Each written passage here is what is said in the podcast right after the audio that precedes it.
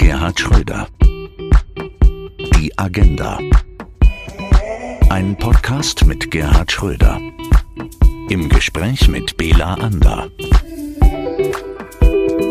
Herzlich willkommen zur neuen und ersten Podcast-Folge mit Gerhard Schröder. Wir sprechen heute mit dem Bundeskanzler AD über Aktuelles und Vergangenes, über sein heutiges Leben, seine Erfahrungen und seine Ansichten. Ich treffe mich mit Gerhard Schröder in seiner Kanzlei im Zooviertel von Hannover, mal auf ein Glas Wasser, mal auf einen Kaffee und in dieser ersten Folge sprechen wir natürlich über das dominierende aktuelle Thema, die Corona-Krise, wie er sie persönlich erlebt, was er als Bundeskanzler gemacht hätte und was wir daraus lernen können. Ja, Gerd, wir sitzen hier bei dir im Büro. Acht Wochen Lockdown liegen hinter uns. Im Grunde Deutschland macht wieder auf. Hinter uns liegt eine Situation, wie es sie seit dem Zweiten Weltkrieg eigentlich nicht gegeben hat. Ähm, geschlossene Grenzen, Ausgangsbeschränkungen, Kontaktverbote, geschlossene Geschäfte und Restaurants, kein Fußball, kein Tennis, auch kein Golf. Wie hast du ganz persönlich die letzten Wochen verbracht? Weniger dramatisch. Okay, es gab Einschränkungen, keine Frage, die waren auch nötig. Ich muss sagen, Deutschland hat, und das ist auch das Verdienst der Bundesregierung, warum sollte man das verschweigen, das besser gemacht als die meisten anderen.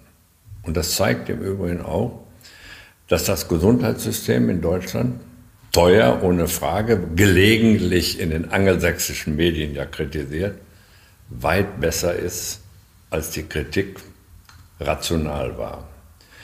Und deswegen denke ich, ähm, das war aushaltbar.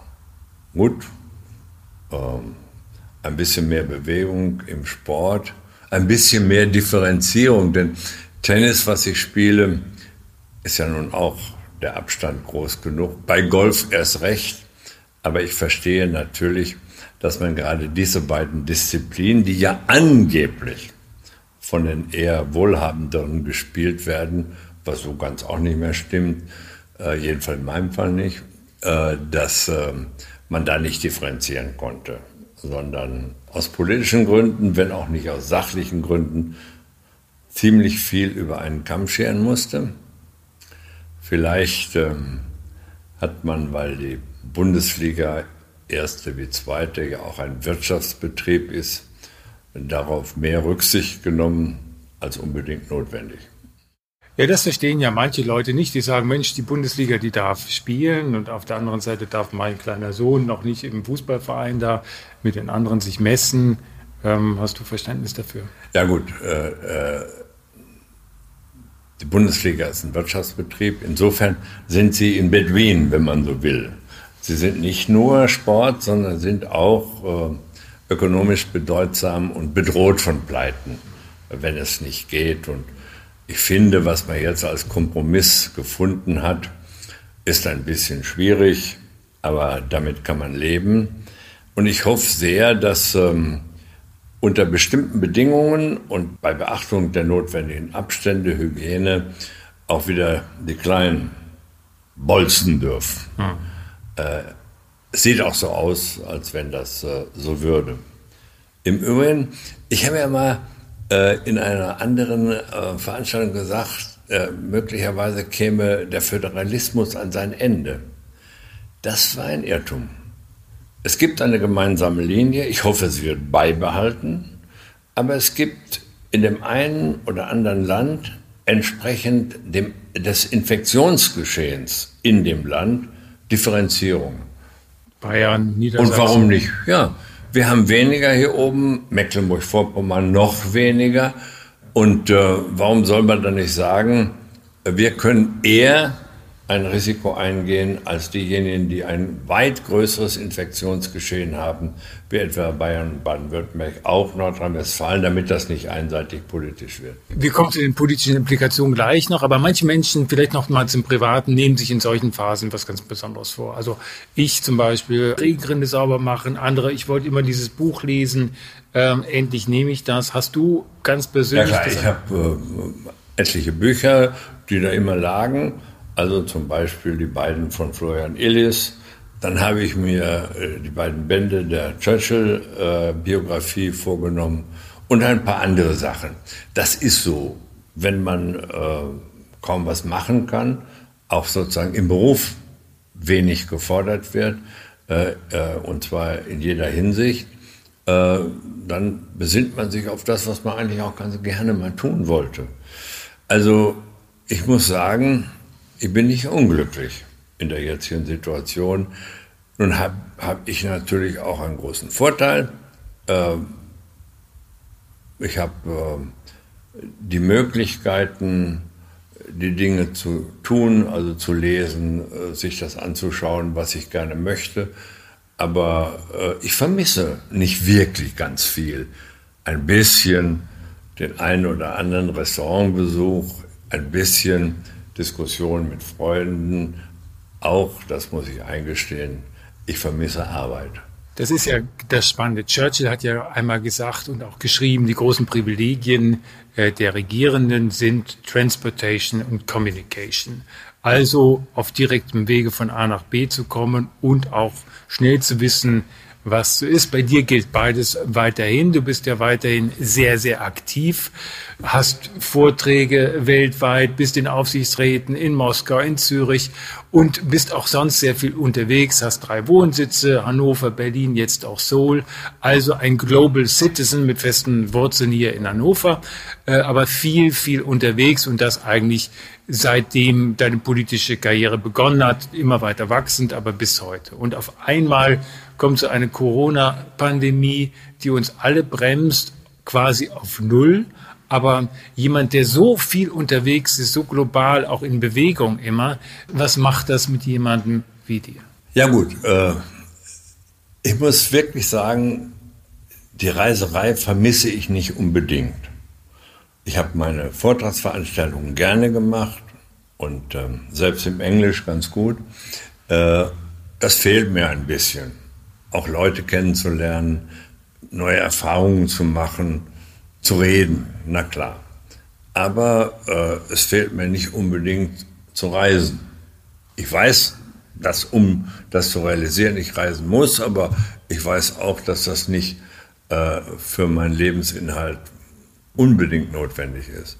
Seoul vermisse ich wegen der Familie meiner Frau und weil ich äh, mich in der Stadt inzwischen wohlfühle die mich erst erschreckt hat wegen ihrer Größe, aber in der ich mehr und mehr Ecken kennenlerne, die einfach schön sind. Gut, aber äh, auf Hannover geworfen zu sein, entspricht meinem bisschen provinziellen Lebensgefühl. Wir sind wenig in Berlin, muss ich sagen. Ähm, das müssen wir gelegentlich ändern, aber wir wollen uns eben auch so verhalten wie andere auch. Äh, also keine Privilegien in Kauf nehmen. Man hätte die eine oder andere Ausrede finden können. Aber das haben wir ganz bewusst nicht gemacht, weil wir gesagt haben, okay, wir bleiben zu Hause. Und das Wichtigste zu Hause ist halt hier in Hannover. Man hat dich hier auch gesehen, Medien haben dich gesehen, Fotografen äh, spät, relativ früh schon mit Mundschutz, als Mundschutz weder Pflicht noch ähm, tatsächlich auch äh, gemeinschaftlich als sinnvoll anerkannt war. Du relativ früh, warum so früh? Ja gut, äh, das hat natürlich zu tun mit meiner Frau. Für äh, die Koreaner und Koreanerinnen ist das völlig selbstverständlich, Sie haben dort ein koreanisches Wort, das ich jetzt nicht äh, zitieren kann. Äh, das heißt, tu dem anderen nichts weh. Das heißt, wir wussten immer, dass äh, ein Mundschutz, wenn er nicht eine hochaktive Maske, die man besser in den Krankenhäusern lässt, äh, ist, äh, dass er einen selber nur bedingt schützen kann, aber andere schützen kann, wenn man denn, ohne es zu wissen, angesteckt ist. Und deswegen haben wir sehr frühzeitig gesagt, ich habe äh, zuzugestehen unter dem Einfluss, ich unter dem Einfluss meiner Frau zu sagen, okay, dann machen wir das so. Das ist ja ein Stück auch von äh, Disziplin und Verantwortung für andere, die ja nicht so schlecht ist in einer Gesellschaft. Und äh, äh meine äh, Frau hat äh, inzwischen eine Maskenproduktion aufgenommen, von der ihr beiden ja auch profitiert. Ja, sie hat uns welche geschickt. Wir freuen uns schon auf die, auf die, wenn das Paket öffnen zu können und werden sie auch tragen, auf jeden Fall. Ja, ja, freuen uns drauf. Südkorea, du hast es erwähnt, da ist das Maskentragen äh, tatsächlich äh, schon vor der Corona-Krise äh, Usus. Südkorea hat es auch relativ schnell geschafft, aus dieser Krise herauszukommen. Wie ist dein Eindruck in Deutschland? Wie wird das weitergehen? Alles in allem hat Deutschland das gut gemacht. Auch die Bundesregierung. Ich bin ja eigentlich nicht zuständig für das Lob äh, der Bundesregierung. Ja, gerne äh, für die sozialdemokratischen Minister, wo ich auch sagen will, dass äh, Olaf Scholz, der zeitweise ein bisschen fixiert war auf ähm, die schwarze Null, die ja von der Union in den Rang einer heiligen Zahl exportiert worden Wolfgang ist. Schäuble hat das ja vor zum Beispiel. Aber er hat sich davon gelöst, als es notwendig war, und hat dann, wie er es genannt hat, die Bazooka rausgenommen. Zu Recht. Ich finde, das heißt, das haben die gut gemacht. Hubertus Heil, was seine äh, Sozialpolitik angeht, also die Frage, äh, wie geht man mit dem Kurzarbeitergeld um. Äh, das ist alles sehr optimal gewesen und äh, ich, warum sollte ich das nicht zugestehen? Auch die Bundeskanzlerin hat einen guten Job gemacht, kann man doch nicht bestreiten, äh, dass sie dann äh, gelegentlich äh, versucht hat, gegenüber den Ministerpräsidenten zu einem Bastard zu greifen, das konnte nicht funktionieren. wenn sie mich angerufen hätte ich gesagt, bleiben Sie da vorsichtig. Das sind von Kohl früher Zaunkönige genannt, aber sie können gelegentlich auch beißen. Gut, aber das ist ja alles in allem, was Deutschland angeht, gut gelaufen, wenn man das mal im europäischen Maßstab sieht. Und auch äh, das zeigt, dass zwei Dinge bei uns wirklich funktionieren. Also eine Form von Zusammenarbeit zwischen den immer noch größeren Volksparteien, die dann wissen, worum es geht, ums Land nämlich und nicht zuerst um die Partei. Differenziert, gebe ich zu. Und das Zweite ist natürlich Sozialstaat. Ich meine, differenziert und immer wieder notwendig zu verändern, aber niemals aufzugeben. Unser Gesundheitssystem ist teuer, verdammt teuer, aber jeder kriegt eine angemessene medizinische Behandlung und wenn ich mal von den Masken absehe, ähm, wir haben keinen Kollaps im äh, Krankenhaussystem gehabt, äh, auch nicht bei den Beatmungsgeräten. Also alles in allem kann man ganz froh sein, muss man ja auch mal sagen wenn man in Deutschland lebt. Du hast ja ein seismografisches Gefühl immer gehabt für das, was Menschen bewegt und konntest das auch immer sehr gut in, in Sprache, auch in Politik umsetzen.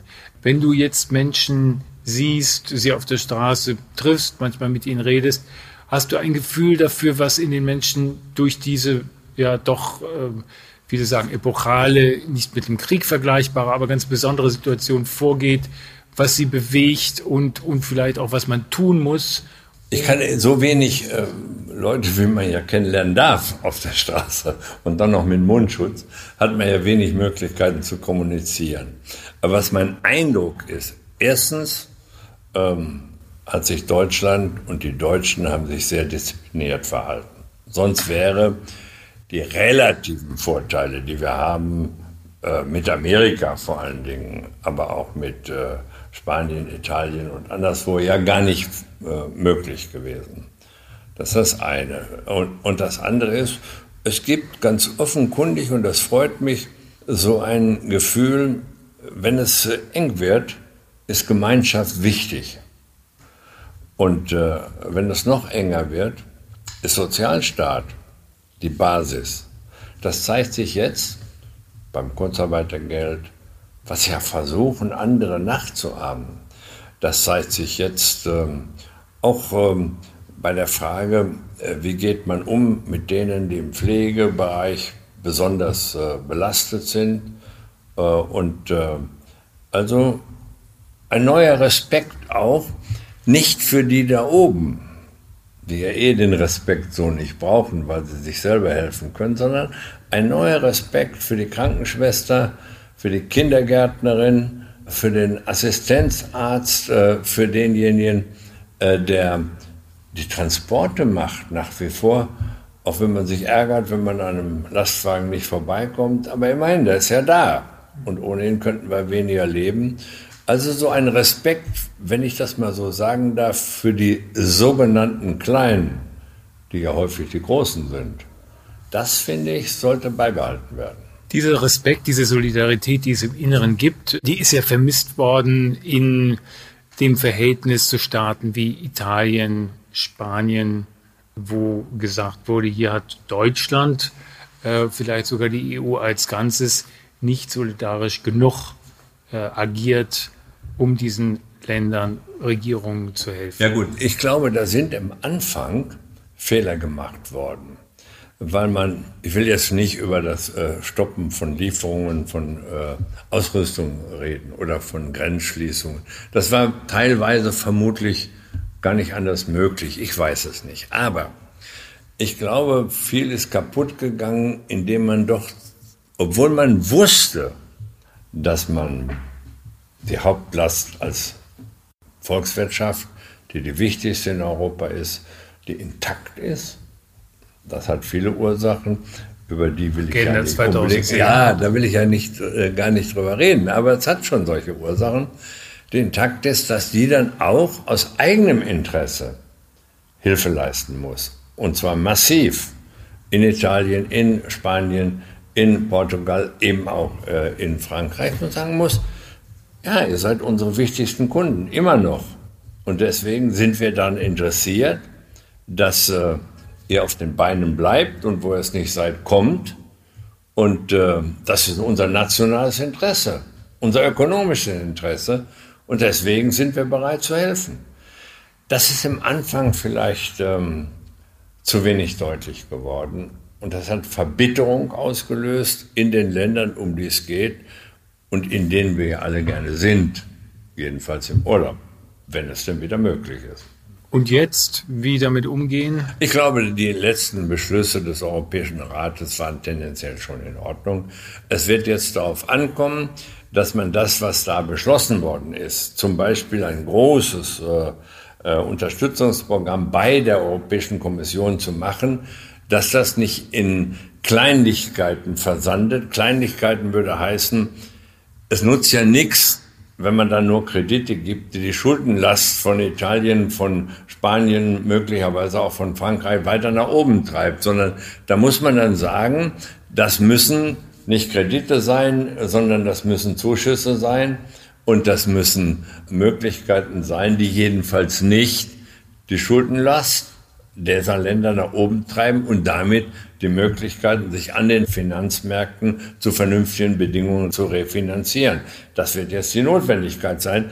Das ist Arbeit von Fachleuten dort und ich hoffe, dass die nicht zu sehr bürokratisch damit umgehen und äh, ich hoffe weiter, dass wenn die Bürokraten in Brüssel da wieder äh, tätig werden wollen, die Politik ihnen sagt, so geht's nicht. Wir haben ein Phänomen zurzeit in Deutschland. Äh, neben der Erwartungshaltung, dass Deutschland wieder aufmacht, gibt es Protestbewegungen, die sich zum Teil speisen aus ganz kruden Verschwörungstheorien. Die einen sehen die Impfstoffindustrie da äh, hinter der Krise, andere glauben an eine Verschwörung, um unsere Bürgerrechte dauerhaft zu beschneiden. Die nächsten sehen Bill Gates und seine Stiftung als Treiber dieser Pandemie. Ähm, und das wächst äh, unglaublich schnell durch alle möglichen Schichten der Bevölkerung. Äh, die sich tatsächlich dieser, dieser Theorien nähern. Ähm, wie kann man dem begegnen, um sowas? Äh du weißt, es gibt den berühmten Film von Rainer Werner Fassbinder, Angst essen Seele auf. Daran sollten die Leute, um die es da geht, und die rational äh, bestimmten und die Vernünftigen in diesem Land denken. Diese ganzen Verschwörungstheorien, die sind doch hilflose Bewältigung von Angst. Und teilweise idiotisches Kalkül, damit Politik zu machen. Also, was soll ich von diesen Leuten halten? Äh, ich kann damit nicht umgehen, außer ich sage, Idioten auf dieser Welt gab es immer. Und damit werden wir leben müssen. Und umso mehr werden wir damit leben müssen, als wir endlich mal begreifen müssen, dass die sogenannten sozialen Medien alles andere als sozial sind. Das ist schon wenn die da völlig, äh, äh, völlig unkontrolliert rumalbern können, ist das schon eine Bedrohung für die demokratische Substanz. Äh, und das, diese Position, die ich da habe, hat nichts damit zu tun, dass ich äh, damit ganz wenig umgehe, sondern äh, lieber noch einen Brief schreibe, als dass ich äh, eine Mail versende. Aber das ist mein persönliches Ding. Nur, wenn ich mir so anschaue, welche Hasstiraden in den sogenannten sozialen Medien verbreitet werden können und dass dann große Konzerne aus, interessanterweise aus Amerika vor allen Dingen, daran Geld verdienen und wir dann eine Diskussion führen, wer uns vielleicht hacken könnte, anstatt mal darauf zu gucken, was da an Gefährdung von Demokratie droht, naja, dann wundere ich mich. Aber mehr kann ich auch nicht mehr. Spannend. Genau das ist natürlich der, der Nährboden, das Netz, in dem solche kruden Theorien sich verbreiten und weiter verbreitet werden. Du sprachst über Seoul und deine Zeit dort und dass du die Stadt dort tatsächlich auch ja, schätzen, wertschätzen äh, gelernt hast. Ähm, was verbindest du mit Seoul, wenn du da bist? Ich kann mich erinnern, wir waren einmal da zusammen. Das war, äh, als es noch viel Luftverschmutzung gab dort. Da kann ich mich erinnern, da fuhren an einem Tag die Autos mit ungeraden Kennzeichen und ja am nächsten Tag die mit geraden Kennzeichen. Ähm, aber Seoul wirkte damals auf mich wie ein nee, das war Peking, nicht Seoul. Das war tatsächlich Seoul, aber früher, aber das war wirkte wie ein großes, ja. großer, großer, ja, ja, große Stadt. Ähm, also für mich, wenn ich das so sagen darf, also als ich dort zum ersten Mal hinkam, war das einfach überwältigend in dem Sinn, dass ich dachte, Mensch, was willst du mit diesem Moloch? Na, wenn man von, von Incheon, von dem Flughafen international da reinfährt, dann sieht man diese riesigen äh, Wohnblöcke und weiß ich wie kann man da leben? Äh, und wenn man dort lebt, weil man dort leben will, nicht muss, damit das klar ist, dann erschließt sich einem, äh, wie im Übrigen in allen dieser großen Städte, das ist in Moskau so, das ist in New York so, das wird wahrscheinlich auch in Afrika so sein, wo auch immer, erschließt sich einem, dass es dort Quartiere gibt, die ganz anders sind, in denen man leben kann, in denen man Freunde treffen kann. Und deswegen äh, ist für mich war das faszinierend. Erst war Ablehnung. Äh, was äh, diese Riesenstadt angeht. Und diese völlige Orientierungslosigkeit, die ich hatte. Und inzwischen weiß ich, da kann man hin, da kann man auch alleine, ohne meine Frau. Weil wahrscheinlich die Schriftzeichen auch nicht in Englisch sind. Ja, sind teilweise im Englischen, aber nicht nur. Ich weiß inzwischen, wo ich hin kann, ohne auf Schriftzeichen gucken zu müssen. Also von daher, wie immer, wenn man sich äh, auseinandersetzt mit, äh, mit der Kultur, mit den Menschen und dort Freunde findet, äh, äh, dann lebt man als jemand, der ja nun auch nicht ganz unerfahren ist, was so Globalität angeht, äh, schon auch und gerade da gut. Zumal das inzwischen ja politisch, was mich ja immer noch interessiert, eine der spannendsten Regionen in der Welt ist die es immer noch gibt, obwohl äh, die Aufmerksamkeit von Herrn Trump ja ein bisschen nachgelassen hat. Das ist auch nicht so schlecht, weil dessen Aufmerksamkeit ist ja selten hilfreich. Ja, scheinbar wendet er sich wieder dem Norden des Landes ein bisschen zu. Er sollte mich freuen, denn äh, natürlich gibt es immer noch gewaltigen Einfluss äh, der Amerikaner auf die koreanische Politik, auf die südkoreanische Politik. Und in dem Maße, wie er selber da für Entspannung sorgt, hat er ja gemacht, ähm, will ich das doch nicht kritisieren. Nur für ihn war das Show, für die anderen ist das Schicksal. Wenn wir nochmal uns der Corona-Krise hier widmen in Deutschland, dann gibt es natürlich verschiedene äh, Theorien über eine, den Ausbruch dieser Corona-Pandemie. Äh, hast du da eine eigene Vermutung? Nein, Nein, ich habe überhaupt keine Theorie, ich habe auch keine Vermutung. Und ich finde es lächerlich, wenn sich da ein paar Geheimdienste zusammentun, die jetzt natürlich ganz genau wissen, was in Wuhan passiert ist. Also, ich denke, das muss man auf der gleichen Ebene behandeln wie das, was wir eben erörtert haben, mhm. was da in den sogenannten sozialen Medien äh, äh sich vollzieht. das ist äh, schlechte Politik. Ja. Also wirklich schlechte Politik, weil es den Versuch macht, in einer Situation, wo man eher Zusammenarbeit in der Welt brauchte, alte Schlachten zu schlagen, Ja. die niemand gewinnen kann. Ich erinnere mich, ähm, als du Kanzler warst, brach ja die SARS-Krise aus. Eine Reise nach Asien stand an. Du hast dich dann dafür entschieden, trotzdem dorthin zu reisen, mit verkleinerter Delegation, aber du bist hingefahren auch. Und ähm, das hat man dir groß anerkannt dort in den Ländern, dass du in dieser Situation nicht vergleichbar dieser Virus äh, mit den Auswirkungen jetzt, aber trotzdem. Ich finde, dass diese Mutmaßungen, ob das da in einem äh, Institut entstanden ist oder ob die Informationsketten nicht äh, äh, vernünftig äh, funktioniert haben, das kann man alles diskutieren. Nur es ist doch nicht hilfreich. Hilfreich ist doch jetzt, dass man die WHO unterstützt. Trump hat leider das Gegenteil getan. Ich fand es gut, dass die, die Bundesregierung gesagt hat, nee, wir zahlen, und zwar mehr als vorher, um diese so wichtige Institution im Übrigen nicht nur für Europa und Asien, auch für Afrika vor allen Dingen aufrechtzuerhalten. WHO zu schwächen heißt, Afrika in Stich zu lassen. Das scheint er nicht kapiert zu haben. Der kapiert ja ohnehin wenig, vom Business mal abgesehen. Aber ähm, das ist ja doch äh, ziemlich katastrophal, was da vollzieht. Und ich fand es gut, äh, dass die deutsche Bundesregierung auch in diesem Fall, obwohl das ja nicht der, einer derjenigen ist, die ich wenig zu kritisieren hätte, äh, der Außenminister gesagt hat, nein, das machen wir anders. Das ist Zivilcourage und die ist immer geschätzt. Aber ähm, was man jetzt doch braucht in der Situation, wenn die Bedrohung wirklich so ist, und sie scheint ja so zu sein, wie alle, die darüber in der Politik reden, es äh, tun, wenn diese Bedrohung so ist, dann muss man doch mehr zusammenarbeiten und nicht weniger. Dann muss man sich doch nicht wechselseitig mit Sanktionen traktieren. Ich habe versucht darauf hinzuweisen, dass das auch im äh, Bezug auf, auf Russland gilt. Ne? Ja. Und warum dann irgend so ein, ein Botschafter oder eben mal der Außenminister, so ein Zwerg äh, aus äh, der Ukraine mich kritisiert. Botschafter, ja. Mhm. Ja, ja, so ein Zweig aus der Ukraine, da irgendwelche kritische, äh, das interessiert ja niemanden. Nicht mal in Deutschland.